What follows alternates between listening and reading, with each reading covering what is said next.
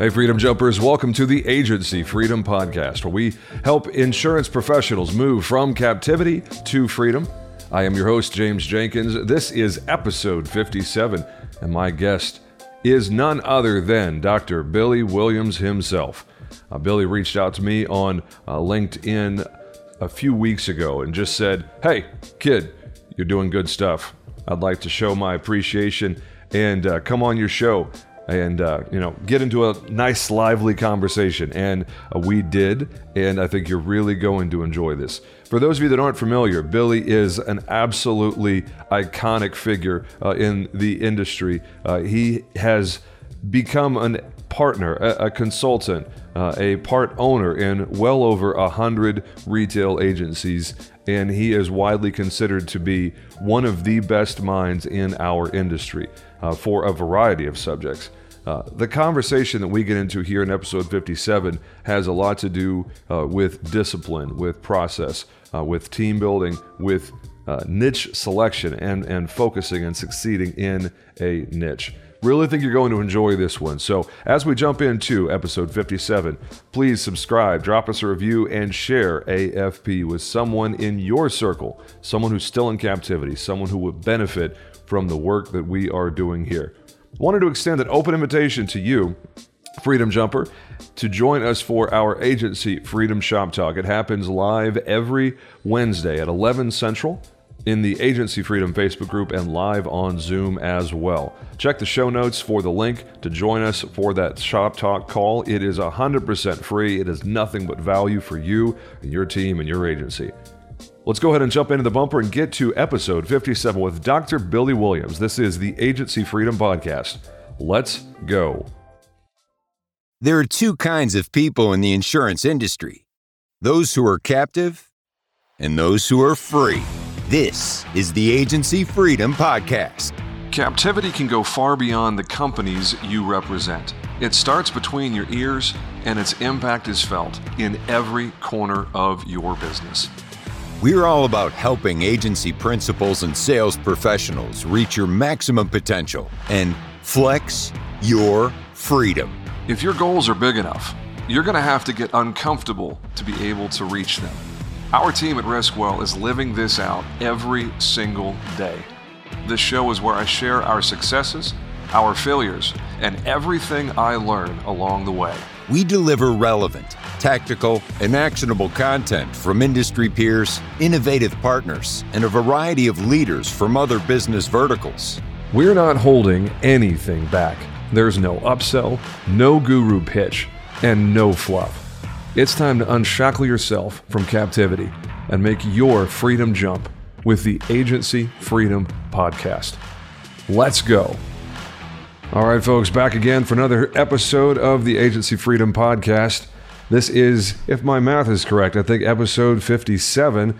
And we are in for a real treat today, folks, because the man himself, Dr. Billy Williams, is with us. He is in the house. And uh, you might be asking yourself, well, how in the world did you get him on your show? He is, uh, he's got a lot going on. And uh, Billy was kind enough to reach out to me and say, hey, you're doing some cool things. I want to say thank you by coming on your show and talking shop with you and delivering the incredible value that he does. If you've ever heard from him before, uh, so uh, Billy, Dr. Williams, uh, however you'd like for me to refer to you, thanks for being Billy on our show today, man.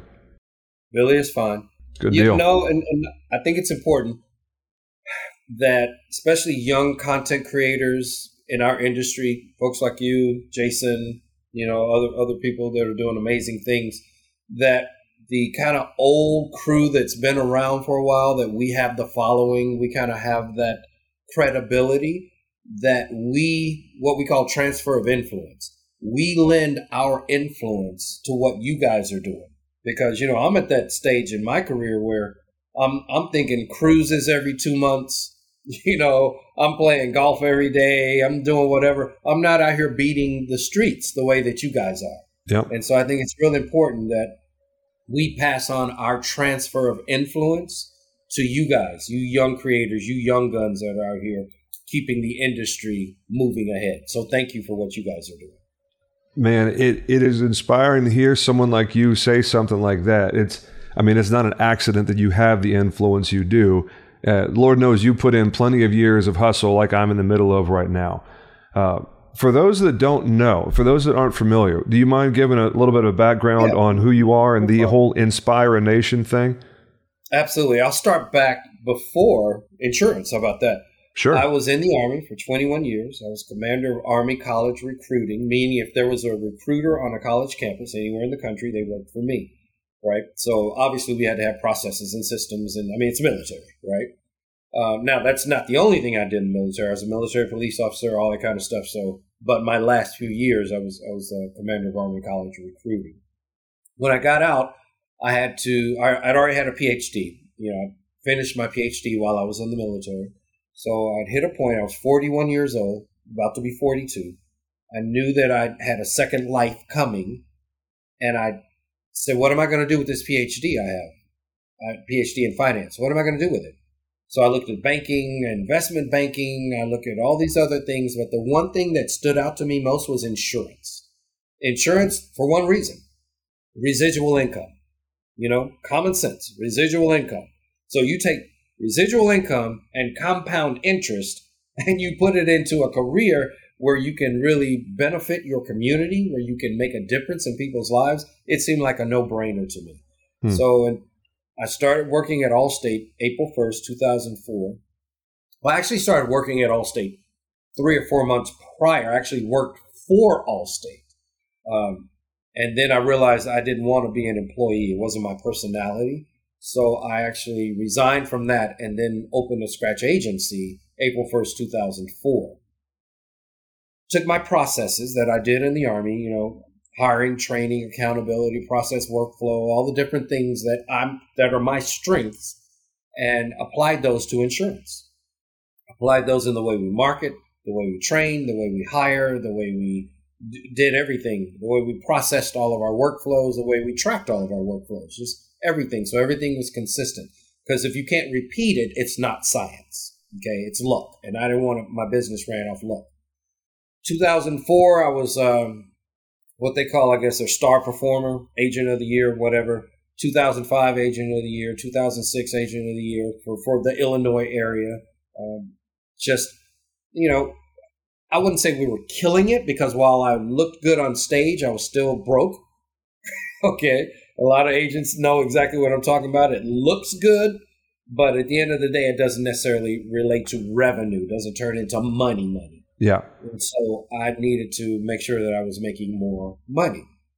So in 2008, I actually sold that agency and bought into an independent agency. Again, applying our processes, workflows, all those particular things. And here we are since 2008. Now it's 2022. I have about 170 partnerships where I am part equity owner in those agencies. And we come in and we apply our processes, our workflows, our accountability, the training. When people bring me on, it's not because they need money, it's because they want to take their business to a different level. And by having me on your board, by having my team behind me uh, with our processes and workflows and history, having us behind you, you can take a $10 million agency and turn it into a $20 million agency. So you gave up 5 or 6% ownership, but you doubled the size of your agency. So that's why people bring me up. Well, that's a smart swap any day of the week. now for sure. So the the hard part for me as a podcast host with someone of your caliber, honestly, is we could talk about 12 different things and you would deliver an outstanding bit of content for our audience here. You know, as I think about the things that you're uniquely qualified to talk about uh, against the other guests that we have on, the two things that seem to, to come to mind first is mindset.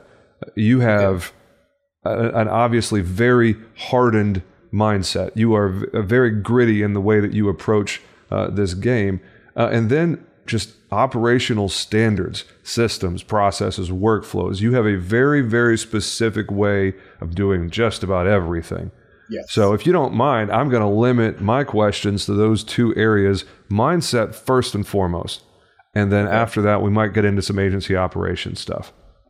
Okay. So, when when you are coaching an agency owner, maybe someone who's early stage or hasn't quite made it yet, I certainly don't feel like I've made it yet. Uh, when the topic of, of mindset, of headspace comes in, uh, how are you approaching that conversation uh, from a, a, coach mentality? What do you want to get across to this, to our audience, for instance, on maybe some some best practices for getting out of your own way and keeping that mindset where it needs to be? Here's what's so crazy. I don't worry about a person's mindset. I, I don't at all. I don't try to motivate them. I don't try to fire them up. I don't try to get them enthused. I, I all I need from you is discipline. Okay, your your mindset will follow your activities. So if I get you doing the right activities, you will fall into the right mindset. Now, the right mindset is either I can do this. This is awesome. I'm gonna I'm gonna keep doing this, or the right mindset is I don't want to do this and I need to walk the hell away. Either way, I win because you're not wasting my time. So I don't worry about a person's mindset. I don't worry about buying in. I don't worry about any of that stuff. What I worry about is are you disciplined enough to follow? Sorry, I have a golf tee in my hand. You know what I'm going to go do as soon as we finish, right? Uh-huh. Uh, uh, are you disciplined enough to follow my processes? That's what I'm concerned about. Because here's the deal most people don't realize. Well, let me ask a question. I'm not even going to put it into a, a scenario. We're going to ask a question. How many songs would you say there are in the world today? I'm talking songs, different cultures, different everything. How many songs would you say there are in the world today? Whew. I mean, tens of millions, probably. Tens of millions, right. Do you know there are only 12 musical notes? Hmm. Yeah, you're right. 12 musical notes. Now, there are different variations of those notes. There's some are slower, some are faster. You can play sharp, you can play flat, you can play do whatever. You can play them on a different instrument. You can play them on uh, a different pattern. You can do whatever. But at the end of the day, music is made from 12 notes. All music is made from variations of 12 notes. Right? So understanding that if we can make tens of millions of songs based on 12 musical notes and variations of 12 musical notes, then why can't we grow a $50 million agency when there are only 23 core processes an insurance agency does? So for me, this made, to me, this is so simple because it's like, guys, there are only 23 core processes in an insurance agency, starting with your marketing and going all the way to your renewal process, right? And carrier relationships. There are only 23 core processes. So if I'm trying to change your mindset, the first thing that I have to do is change your activity, and then the mindset will follow. So, where most agencies fall short is that they don't, number one, their time management is terrible. So, they don't perform the, the right activities because they never planned to perform the right activities. They never set aside time to perform the right activities. So, let me stop talking ambiguous and let's talk specifics. Let's take the most what activity happens most in an insurance agency, right? It's usually an inbound call from a customer. If we track all the activity in an agency, 80% of the activity is some type of inbound call from a customer. Well, that's an endorsement process. So if the endorsement process is look up by phone number, verify the address, get permission to text message, ask the customer what they need, while asking them, look at your agency standards and see what current coverage the customer has that does not match the agency standards. Process whatever that endorsement is, mention the weakness that they are not meeting our standards, and then send a confirmation email. That's the process. Whether you're whether you've been there a week, whether you've been there for 10 years, whether you've been there for 50 years, doesn't matter. That's the process. So when I can get an agency to follow the process and they start to see, you know what? By looking up my phone number, I'm now cleaning up my database. Okay, so looking up my phone number makes sense. By getting permission to text message, I now am communicating with 92% of my customers versus 40% of my customers. Okay, getting permission to text message makes sense. By having an agency standard I am now talking from the same communication, right? Everyone in the agency, whether you're licensed, whether you're non licensed, whatever, my non licensed people aren't talking to customers, but they're recognizing these are our minimum standards we want every customer to have. And Yeah. if you don't have it, that's a problem. So now even my non-licensed people can shoot a, a quick chat or Slack message to a licensed person saying, "Hey, I'm doing an endorsement for this person, and I noticed that they have fifty dollars per day rental car, and our standard is seventy-five. I've noticed they've got hundred thousand dollars liability on their home, and our standard is three hundred. I noticed that they've got a one million dollar umbrella and they're a business owner, where our standard is 2 million for all business owners. They can shoot that quick message, Slack message to the licensed producer, who now can follow with that customer. So all of our people are trained to speak the same language. That's why we have agency standards. Now, we express that to the customer. Customer understands. Hey, customer, because you're not meeting our standards, I'm going to send you a confirmation email that shows what I did for you, but it also explains where you're not meeting our standards. Hmm. See, that's a process. Yeah. And I don't need rocket scientists to work that process. I don't need the smartest, best, brightest people in the world to work that process. I don't need you to have a perfect personality. I don't need you to be to just, you know, be all bought in. I don't need any of that. I just need you to work our process. Hmm. Oh, going to your question about mentality. I don't worry about mentality. I worry about activity. Yeah. If I get the right activity, you will follow because the success of the activity will change your mentality. And unlike these trailing indicators like revenue, written premium, etc., the activity is always a leading indicator. You're going to get a lot better results from an, of a leading indicator than you will looking back retrospectively. Because I mean, best case scenario, you're looking at data that's at least 30 days old.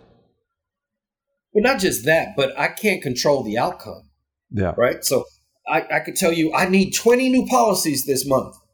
But if I can't tell you based on our history that 55 conversations, every 55 conversations, we get three new upsells. Every 100 phone calls, we get four new sales. Every 450 emails that you send out, we get two new sales. If I can't give you those kind of numbers, me begging you for 20 new policies is doing nothing. Where I really can help you is by saying, look, I need 20 new policies, and these are the processes and the results that we've tracked that I know if you do this, this, this, this, and this, you stand a much greater chance of getting those 20 policies. In the Army, when I was commander of Army College recruiting, we would have call nights, right? Where we'd call all the all the recruits, high school kids, college kids, whatever. And when I took over, my thing was I didn't care about how many calls you made. What I care about, what I cared about was how many times you heard no. Right? How many times did you hear no? And you couldn't get off the phone, you couldn't stop calling until we had a hundred no responses. Right? Now, when I first did that, everyone said, "Oh, this is crazy. You know, what are you doing? This doesn't make sense." You know, no, because what I understood was, if I tell you to go get me 10, 10 co- appointments, you may get those 10 appointments in the first 20 phone calls, and you're done because you feel like I accomplished what I need to accomplish, right? But if I get 100 no responses, it may take you 200 phone calls to get 100 no responses, or it may take you 50 phone calls, I mean 110 phone calls to get 100 no responses. But I also knew 100 no responses always led to at least 15 appointments. Always. Hmm. It was it was like science. I could count on it. Well, that's the beauty of having enough data, right? So Exactly. you, mentioned it early in the conversation, data integrity, uh, and that is something that we are focusing a lot of energy on. Anything along those lines that I need to know about, uh, and our listening audience, obviously, other than just you know when you have someone on the phone, glance at the AMS and make sure that the critical data points are where they need to be, and obviously. Um, you know, we check at renewal every year, you know, prior to delivery. We have an annual questionnaire that says, hey, we have our your information, obviously. Please confirm your preferred phone, your preferred email, etc. Uh, anything else that you like to talk about as far as data integrity? Because, you know, Chris Paradiso and Hanley and so many of these other guys are big fans of, uh, you know, Donna for agents uh, and other platforms similar to that that can do some really cool stuff, but only if you've got good data. If you don't have good Exactly. data, you got nothing. Exactly. No, and, and again, it's very simple. You know, I like to keep things very simple. I'm I'm probably the least technology focused person out of all the supposed gurus in the industry because for me, I want my AMS to be the master of all. You know, I'm not the combine it with the CRM and go get this extra tool and then go get that extra tool and go do this and go do that. And I'm not that guy. I don't need 17 things. I don't need Asana and Slack and HubSpot and all. I don't need all that. I'm going to make sure that the agency management system that I choose for that agency or whatever partner agency I use, that that agency management system does 90% of everything I need. Right? And the reason why I know it'll do it is because we don't buy the hype of the agency management system. We take our processes and we go to the agency management system and go, show me how to do these 14 steps in this process. Show me how to do these 11 steps in this process. Show me how to do these six steps.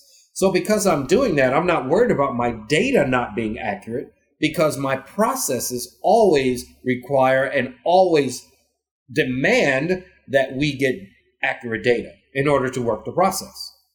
So, again, looking up my phone number, verifying the email address, uh, sending a confirmation email. I'm going to send this confirmation email to you. What's the best email address to use to send it to get this to you right now? And then making sure that when we do send it, we have a system, our agency management system, that can show if it was opened. And see, and that's what a lot of these guys are doing. They're going out and they're buying all these different tools, and they have seven different clicks and you know eight different things and all that kind of stuff.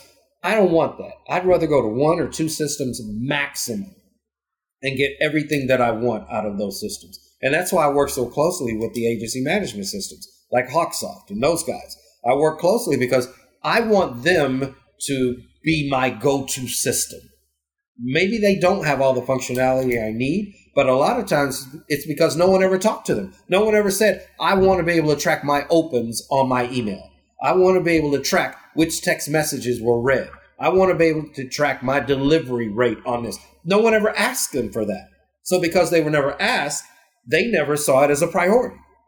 Hmm. Well, now we come in and we ask. So instead of buying a canned system that does it already, I'd rather make my systems or the systems I use stronger because my staff, the team that, that we have, they don't want to go to eight different systems. They want to go one place and get it all done. No, so, I love that. Integrity for us is always about our process. And the thing about thing about it is, and be honest with you, everything, no matter what question you ask me, it's always going to flow back to the same thing. What does your process look like? Yeah. Because process is the key to everything. Process is why the military can take a kid from you know, the peanut farms of Georgia and the cornfields of, of Iowa and the potatoes of Nebraska and the, the surfers of California and, you know, wherever else, bring them all into one entity and make them into the best fighting force in the world. Hmm. We're not trying to individually try to figure out who you are. We're trying to make sure that individually you're a piece of a greater process. So let's so. let's pull it back a level from that because I I definitely agree with you. Uh, I've been banging the drum on systems and processes since the beginning of this podcast. For someone who sits there and is saying, "Hey, you know what? I don't disagree with you. Process is really important. How do we go about developing that?" Because I see I see really two pieces of the process. Uh, there is you know the rough draft, the core process documentation, as we call it, that is no more than five steps from very beginning to end. And it's designed to be a little bit more high level, not super granular. And then we have the fully documented process that could be, to your point, 14 steps. What's the best way to begin documenting these processes and figuring out exactly what the ideal standard is for, you know, everything. And to your point, 23 different processes that the agency goes through. How, how does well, someone get started way, with that? Yeah, just your normal workday. So that means if you were doing a quote today, right? You say, What's the first thing I do when I quote something? Oh, okay. I go to this form. So step one, get your quote sheet. Okay, what's the next thing I do? Oh, okay, I start here. Now, depending on how granular you want to go, you can go each section of the quote sheet, or you can say, I take this auto quote sheet version three, and that's what I use. So that's step two, version three. Step three is then I always ask the customer for this particular data. So you can make it as granular as you want, or you can make it as simple as you want. But the key is you got to start with steps. It's always about the steps. And I'm a step by step guy. I'm the kind, if I can't break it down to a number, then it's too complicated. So there are 23 core processes in an insurance agency. There are five ways we make money as insurance agents. That's it. New policies, new policies for existing customers, increasing coverage limits on existing policies, renewal, and broker fees. That's it. Those are the only five ways we make money legally in the insurance industry. Right? I guess you could count shared commission, but that's still new policies, right? Or yeah. or new policies for existing customers. And then contingency so and profit sharing if you meet loss ratio targets and whatnot. Uh, I don't know yeah. if you would want to break that out as a separate thing. But see, for me, the the profit sharing is a part of new business. Yeah. If I didn't write new business and I didn't have renewals, I don't have profit sharing. Makes sense. So why make it? Why add a sixth one? There you, you go. Know what I mean? Keep it simple, stupid. Right? Exactly. Keep it simple. Uh, so it's the same thing. I mean, we. I, I, break everything down to a number. If you ever hear me talk, it's always seven this, five this, four yep. this, two this, nine this, whatever. And so it's the same thing with our processes. Each process in your agency is going to have a certain amount of steps that are needed in order to complete that process. Where most agents get complicated with stuff is that they don't make things into a number, right? Math is the international language, and they don't make things into a number. So if I ask you, hey, how many steps are in your renewal process? Well, Judy may have 16 steps, and Bob may have 12 steps, and, and Doug may have eight steps. Well, guess what you don't have? You don't have a process. Yep because a process would have this a set amount of steps that everyone at a minimum knew that they needed to do well the uh, the title of this episode has already uh, you know declared itself it is billy williams on how process is king uh, and the, that you know it's everything. everything yeah process is everything and and there's some phenomenal tools that are out there's a tool out called tango.us Okay. Okay. T A N G O dot US. Okay. And what Tango does, Tango actually screen captures all of your movements on your on your computer and creates a PDF based on those movements. Tango.us. It is um it's a magical tool. And so you can start creating your process just by using Tango.us, right? And then if you mix that with Zoom, so you take you record whatever you're doing because that's one of the first things you should do. Record everything you're doing if you're trying to teach someone else. So you you take Zoom, record at the exact same time you're using Tango.s, Tango.us that creates the PDF automatically for you. Now you just knocked out, you know, a process. You got the video for the process and you got the PDF for the process, and you did it all in with you actually doing the real process. Hmm. You know, I've heard so, Tango a couple of times, but I've never actually put eyes on it. I heard they just rolled out uh, a paid version of Tango that is a desktop application now. Have you? Yes. Is, so it's not just a browser extension anymore. Nope, it's a desktop. Now, full disclosure, you know, I always try to invest in things that I think are the best up and coming tools. So I am part of the investment team for Tango.us. But the reason why is not because I saw something and wanted to invest. It's because I saw something phenomenal that I think will really change a lot of things. And then I find a way to invest in those things. Did you hear that virtual intelligence and on hand VAs actually merge? That's right. I was talking to Michael Cruz and checking out what he has there with his Colombian workers. And I said to him, dude, what's up? You realize you're not a VA, right? He said, What do you mean? I said, You're a VE. Look it up on ChatGPT. I encourage you to do that too. He's got forward facing VEs, VEs that can answer the phone and take questions 30 days in. You say yes to Michael, I want what you have. In 30 days, that's what he delivers. I said, Michael, this is unbelievable. We're strong in the front, but we're really strong in the back end. You provide the external VE for us. We provide the internal VE. I looked at him, I said, buddy, let's do this together. Let's let's do this. And he looked at me and he put out his hand and like a good solid Cuban American, he said, Jason, I'm committed. Let's do it. And that's what we did. We flew to Colombia, we saw his operation, and you need to see it too. Give us a little click at Virtual Intell. that's with two L's, that's virtual, I N T E L L dot com. Go check us out, see what we're doing. High quality VEs mixed with technology delivered right into your agency, and you don't have to do all the things that you don't like to do, like hiring, firing, recruiting, recruiting, trying to find processes. Just there's so much stuff I can't even say it right. That's right. Virtual Intell, CAS certified.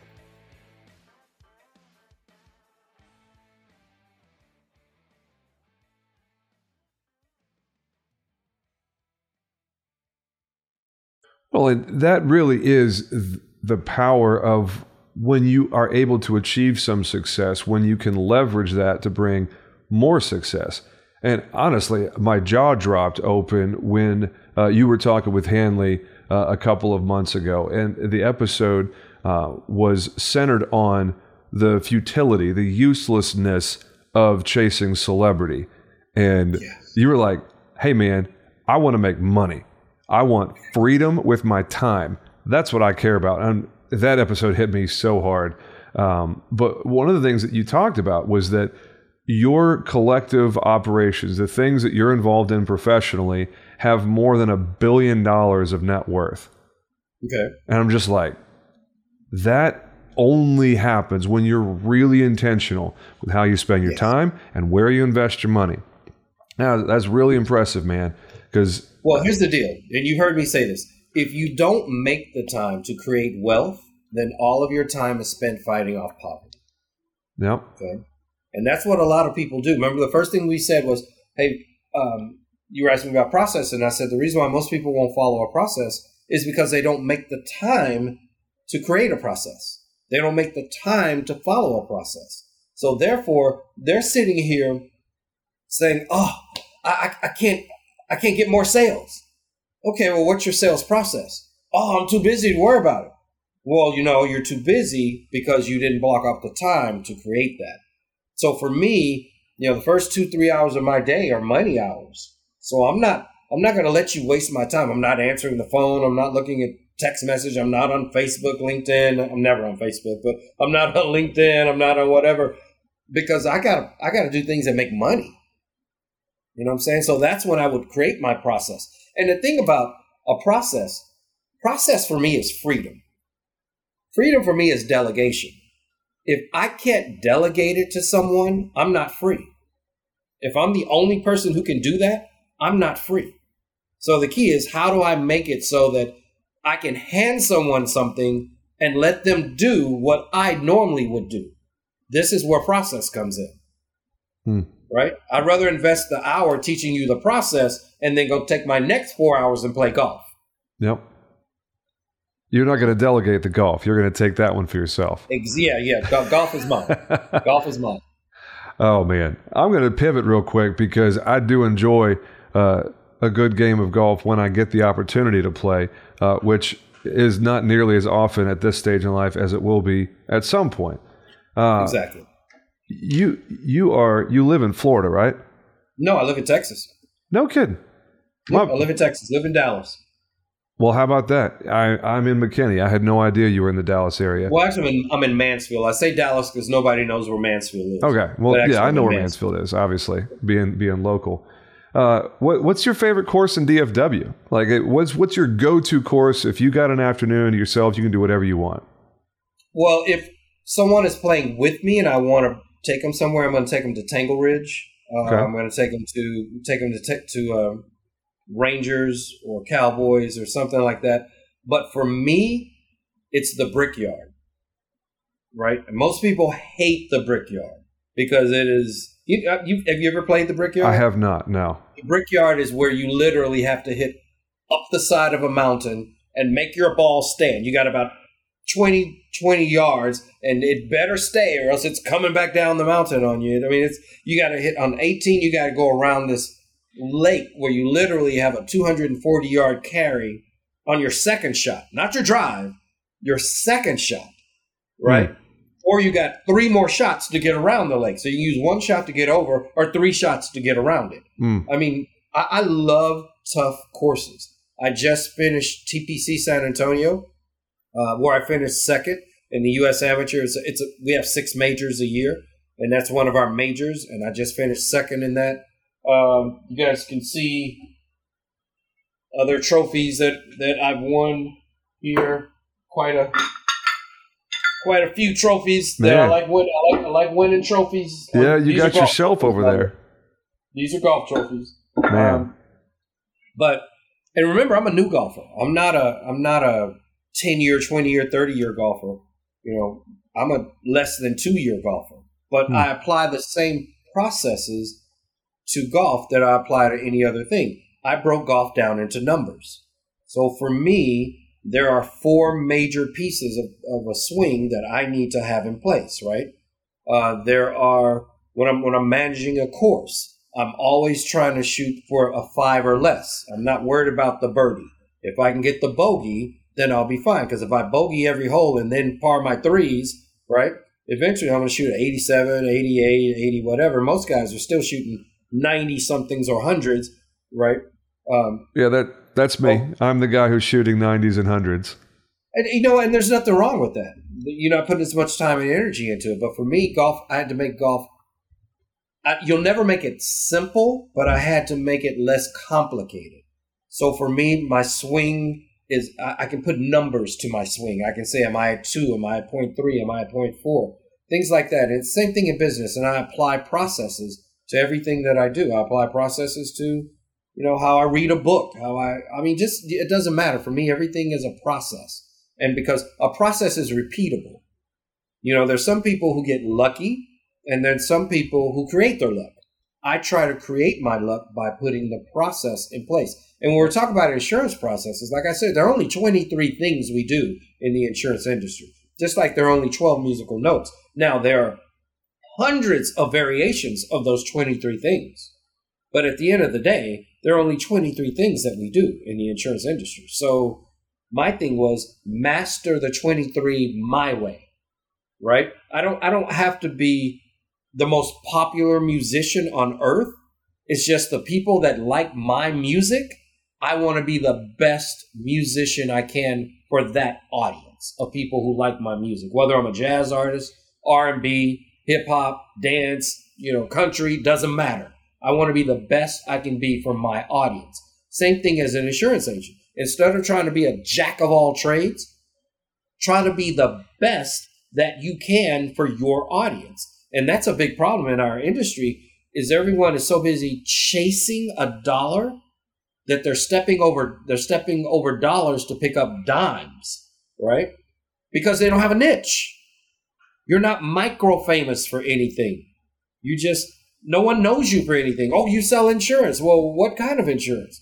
I want to be famous. So even when I was an, a sitting agent, my tagline was like for homeowners. Oh, I specialize in writing homeowners for young families with two or less children who live in a two hundred fifty thousand dollar home. That was like I told everybody that. That's what I did. Why? Because where I lived, that was the neighborhood. But I didn't just want to say I sell homeowners insurance. There was nothing unique about that. So everyone can remember because it's it's so unique. Oh, he likes young families with two or less kids that live in a two hundred fifty thousand dollar house. Well, they didn't realize that's pretty much everyone in the damn neighborhood, but it made me stand out. And that's hmm. what most agents don't do. They don't stand out. I was wondering if you were going to open the can of worms that is the whole micro famous conversation. Now, my my talk on that really is the three elements of selecting the niche. You got to have some kind of knowledge or interest or something that some makes you want to go into yep. it, some kind of expertise. You got to be able to speak the language. And then the second thing is where's the money? What's the line of business? Are we going after what is it? Vehicles, payroll? Is somebody own a building? Is there E and O exposure where we can sell a professional liability product? where's the money coming from? Is there is the juice worth the squeeze, as they say? Right. And then lastly, are there enough prospects in this vertical in your market to make it worth your time? Uh, those are really the when I give the niche uh, conversation. Those are my three elements. Uh, what do you want to add or adjust in that for the whole micro famous thing? No, it's perfect. That's that's it. Um, you you broke it all down. I mean, a lot of and let's let's look at the weakness that a lot of people have. So number one, they try to talk about something they know nothing about. They just see money, trucking. Oh, I'm gonna do trucking because I heard that's where big money is. Well, you never even drove a damn Volkswagen, but yet you want to suddenly become a trucking expert, Right. Really? you know what Yeah. I mean? So, so they, they they just don't know. So that's number one. They really have no. They can't speak the language, like you said. Number two, uh, the weakness is they they'll go after something that they like, but there's no money in it. You know what I'm saying? Like I'd see these agencies that are chasing renters policies. Dude, you got to sell 10,000 renters policies Yep. to, to make any damn money. Are you kidding me? And you're not leveraging, you're not taking renters and suddenly trying to cross sell or trying to do this or trying to do that. You think somehow you're going to make money. It doesn't make sense. There's not enough meat on the bone for this to be a niche for you. And my favorite example in that one on the commercial side, I, I like to pick on chiropractors. Right. Uh, because, yeah, they're medical, but here's the thing chiropractors' malpractice is 10% the cost of physicians' malpractice. These folks almost never own a building. They almost Right. never own a vehicle because they're just in their office. They're leasing space somewhere. They don't really have any payroll because you got what? Some young lady sitting at the front desk. So you got some 8810 class code, which is like two or $300 worth of work comp. Well, where's the premium here? All right, you can write the you can write the the account, write the BOP and the umbrella and the work comp, and you're still sitting at fifteen hundred dollars in premium. So and and you're busting your butt because the thing is, it takes just as much time to write the chiropractor Yep. as it did to write the doctor Yep. or write the dentist Yep. or write the veterinarian. well, because with the dentist, dentist and chiropractors are the same conversation. But you know what a dentist has? Imaging equipment. Yes, The dentist almost always owns their building.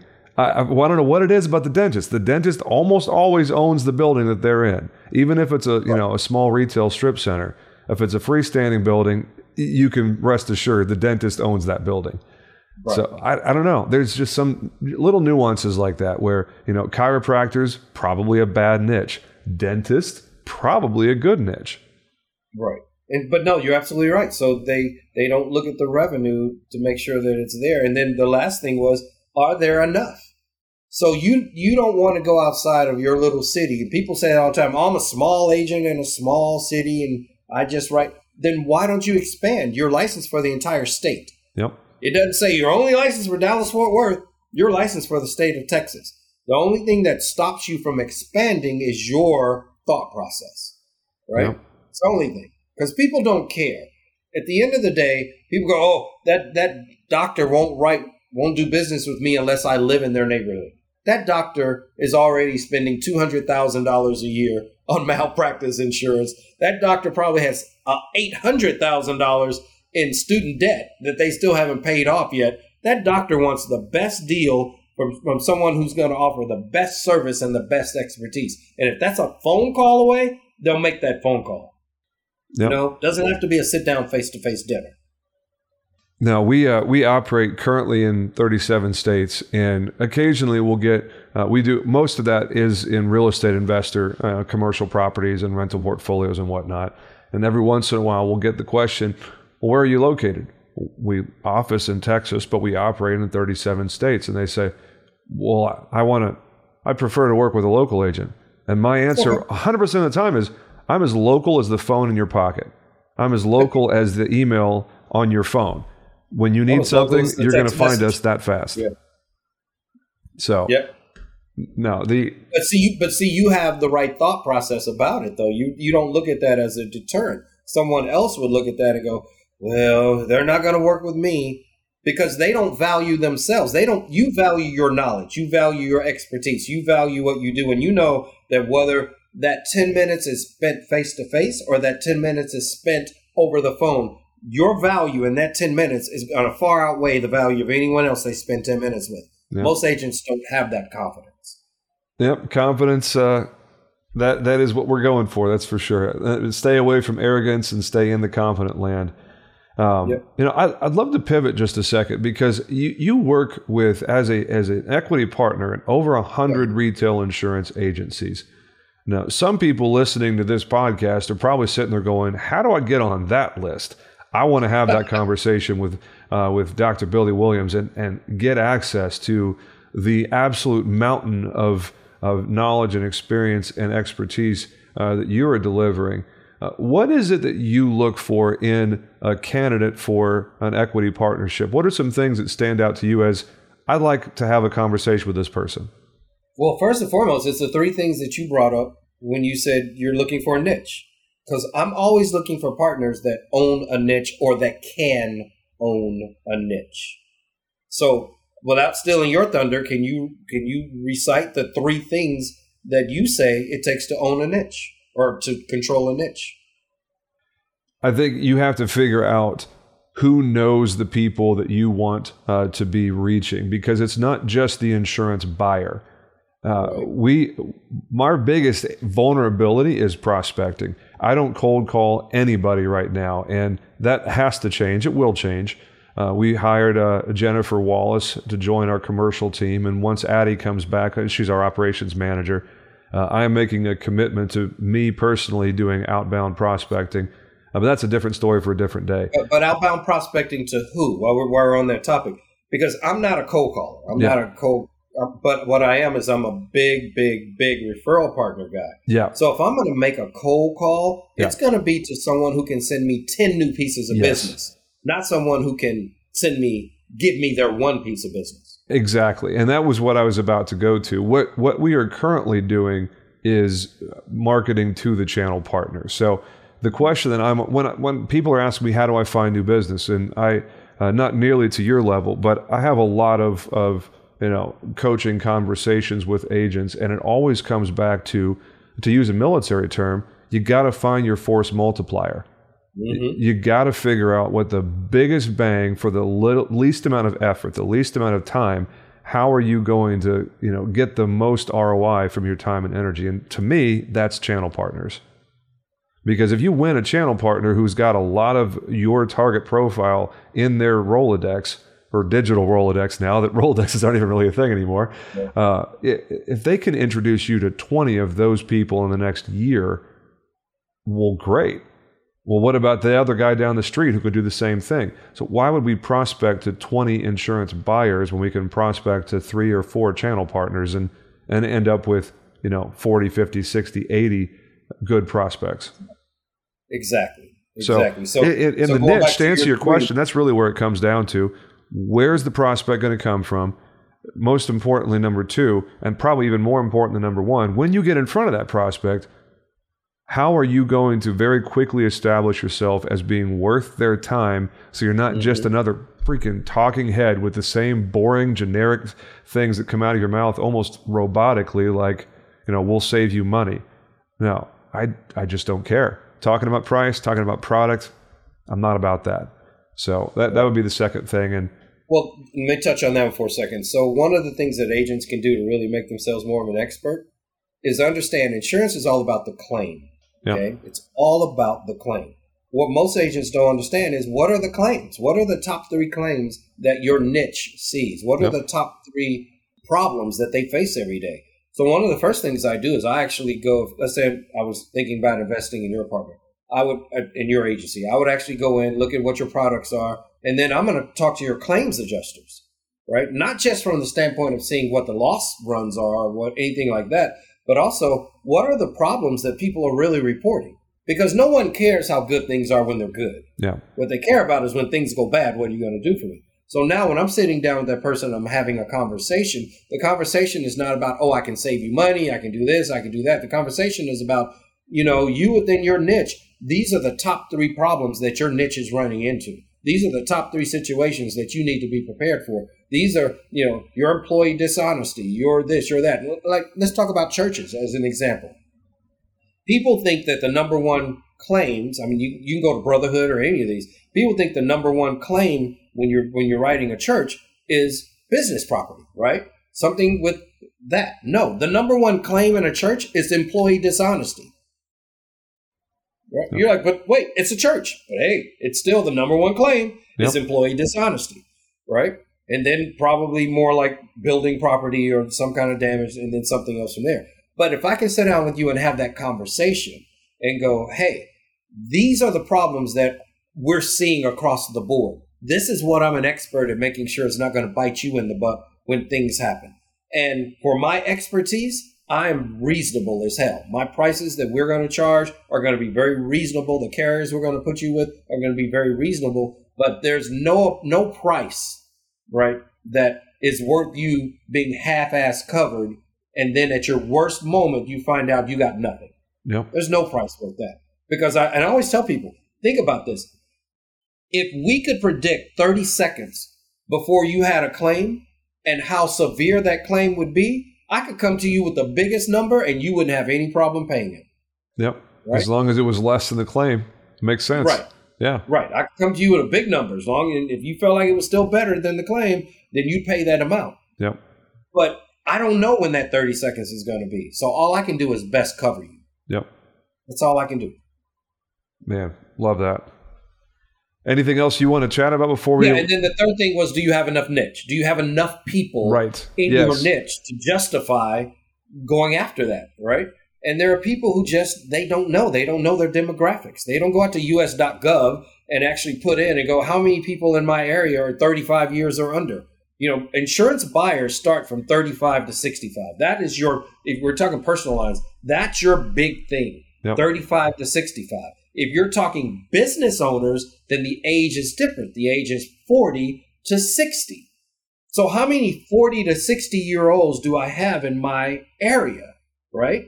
Because at that point, that's going to give me an idea of how many, not only how many personal lines people I can write, but how many potential business owners. And then, of course, depending on when the last census was done and what other demographic reports are out there with us.gov that you can go to, you can actually find how many businesses are in here. And you can go to your workers' comp tables and you go to, you know, Reference USA and find out how many employees there are and how many of these other things. But most people don't know. It, it it's almost like saying I'm going to go fishing, but hell, I no one's caught a fish in that pond in 20 years. Then why hmm. are you why is your dumb ass sitting there with a fishing rod? You know what, what, what what's the point? Well, yep. it was easy. This was close to my house.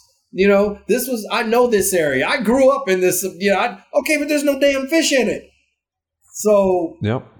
Yeah, and that's what agents don't do. They don't do enough research a lot of times to know that if this is a good niche, if this is a good pond to fish in, is there enough fish in this pond to feed everybody? They just don't know. I would think the last thing, and this really is me standing on my soapbox for a little bit, is Oh, matching. It's your show. stand where you want to stand. Yeah, M- matching the the program to the actual threats. Like when we go into to a conversation with, uh, for instance, I took a BOR on an apartment complex uh, in Pearland here in Texas. 152 oh. units. It's a nice account. Uh, the incumbent had been on the account for I think seven years, and we took it by BOR. And the only reason we did was because they were asleep at the wheel, because they had missed a couple of things that are very important. Honestly, I'm shocked. I'm surprised that they allowed this to be on there because they're a well established agency that has a pretty good specialization in habitational. And we took it on BOR because there was a couple of things that just weren't covered correctly. You know, with, with apartment investors, for example, the exclusions on the liability tower, starting with the GL and going up the excess layers, those exclusions make or break the whole thing. And so many people get stuck on, well, at least in coastal stuff and, and really across the entirety of the state of Texas and, and all the Gulf Coast. You know, talking with Bradley Flowers and, and some other people, I realize that it's not just a Texas problem. The entire right. Gulf Coast has a major property insurance problem. Yes. But so many people get hung up on the property side of things.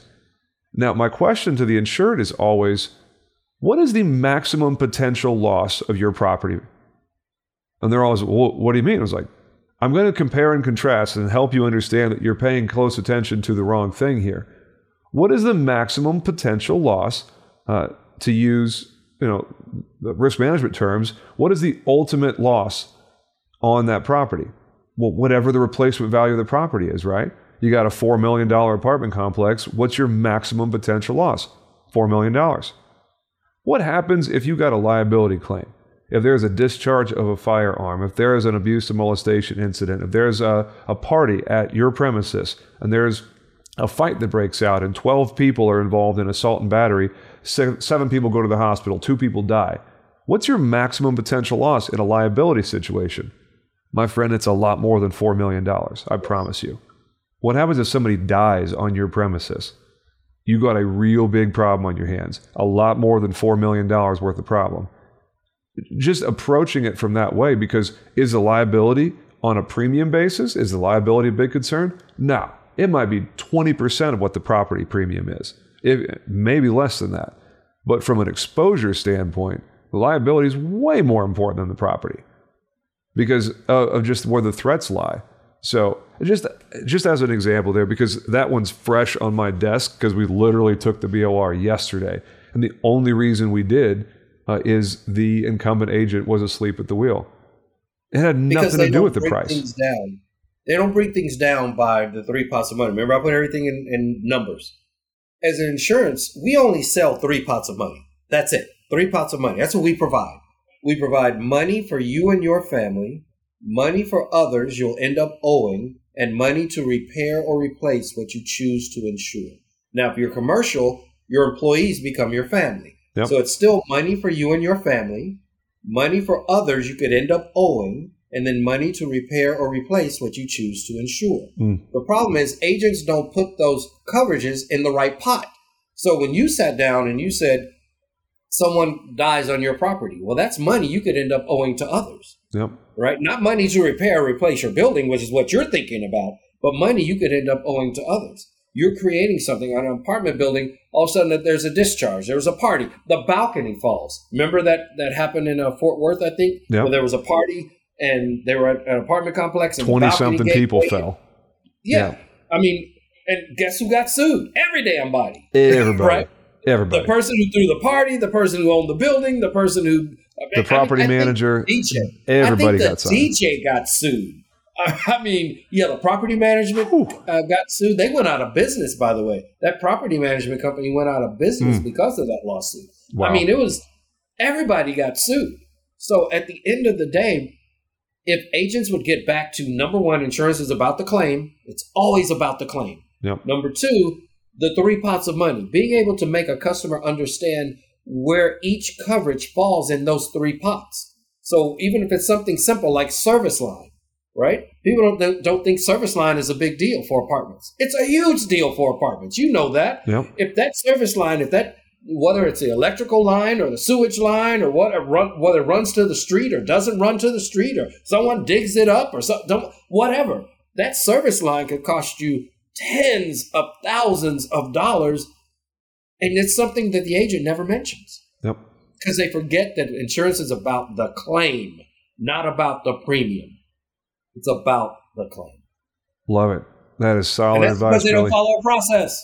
Yep. If they follow the damn process, all those questions would be asked on the fact finder. Yep. Man, you are coming full circle here at the end of the episode. Is anything else you want to cover before we, before we land this plane? No, my man, it's all good. Just people need to get back to the process. Understand insurance is about the claim. Uh, you may not think like me, but I'm telling you, when you can break things down to numbers, it's much easier to explain. Seven of this, three of this, five of this, four of this. You know, four types of discipline self discipline, accountability, automation technology, and delegation when you can, you know, when you can break things down into numbers, it's yeah. so much easier to explain. People think I'm smart. I'm not smart. I'm just good at math. Yeah. So I just well, that whole conversation you had with Cass on a, a, different episode, where I think that's the first time Cass had ever heard that break down into four different types of discipline. That's a whole different conversation we could spend an hour on by itself. No, love it. So, wh- where can people get a hold of you if they want to reach out and have a conversation about, uh, you know, consulting, uh, equity, whatever. You know, I'm being honest. They're probably not going to get in touch with me necessarily. Your team um, is fine. I'm kind of out of that world, but they can reach us and our resources and our mentoring at inspireanation.org. www.inspireanation.org. We've got a lot of free resources, but we also have a lot of membership based resources if someone wants to go to that next level. And when I say resources, We've spent 20 years putting together what we feel is the most complete library of how to run an agency. Not how to just be an agent. You can go to anywhere and get that. But how to actually run your agency as a business, that's what we feel like we that's our strength. That's our value. Taking these processes and turning it into a business. So solid gold, man. Inspireanation.org. Freedom Jumpers, get at him. He is Dr. Billy Williams. And this has been episode 57 of the Agency Freedom Podcast. Make it a great day, boys and girls. We'll talk to you again real soon. Y'all take care.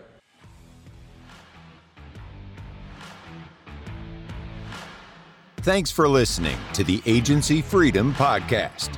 Please subscribe to AFP on your favorite platform to get automatic updates with every new episode and help other people find us. If you like what you hear, please drop us a review and tell the world what you like best. Most importantly, please share AFP with someone you know who is still in captivity. They'll thank you later. Visit our website at agencyfreedom.com to get access to exclusive content and announcements. Join our community on Facebook by typing in Agency Freedom in the search bar. Send your questions, comments, guest recommendations, and favorite grilling recipes to us at podcast at agencyfreedom.com. This is the Agency Freedom Podcast, where we help insurance professionals move from captivity to freedom. Until next time, let's go.